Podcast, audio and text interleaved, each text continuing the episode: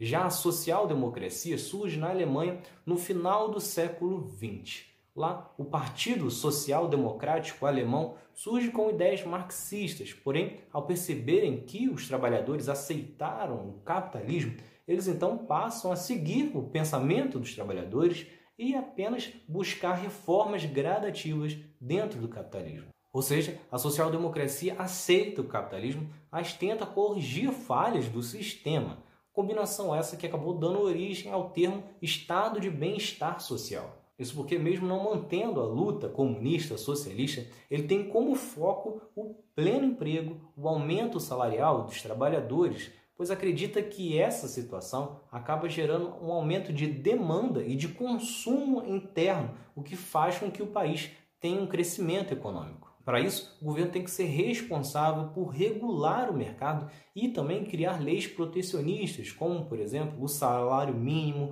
uma regulação da jornada de trabalho, assim como de outros direitos, como a licença maternidade e o seguro-desemprego.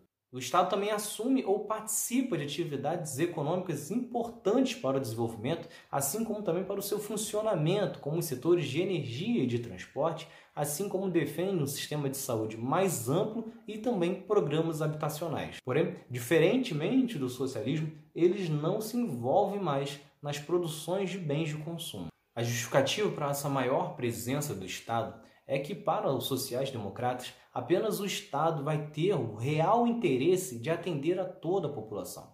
Isso porque serviços privados vão atuar apenas em áreas que sejam consideradas lucrativas, ou seja, parte da população ficaria abandonada se naquela determinada região aquele serviço não rendesse o lucro esperado pelos empresários.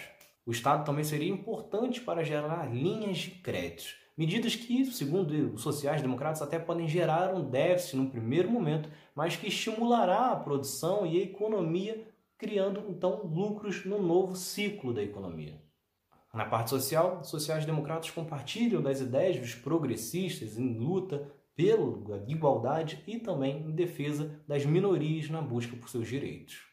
Já os críticos do progressismo e também da social-democracia é de que essas ideologias se preocupam mais com a igualdade do que garantir como que isso vai acontecer ou como a economia vai crescer com isso funcionando.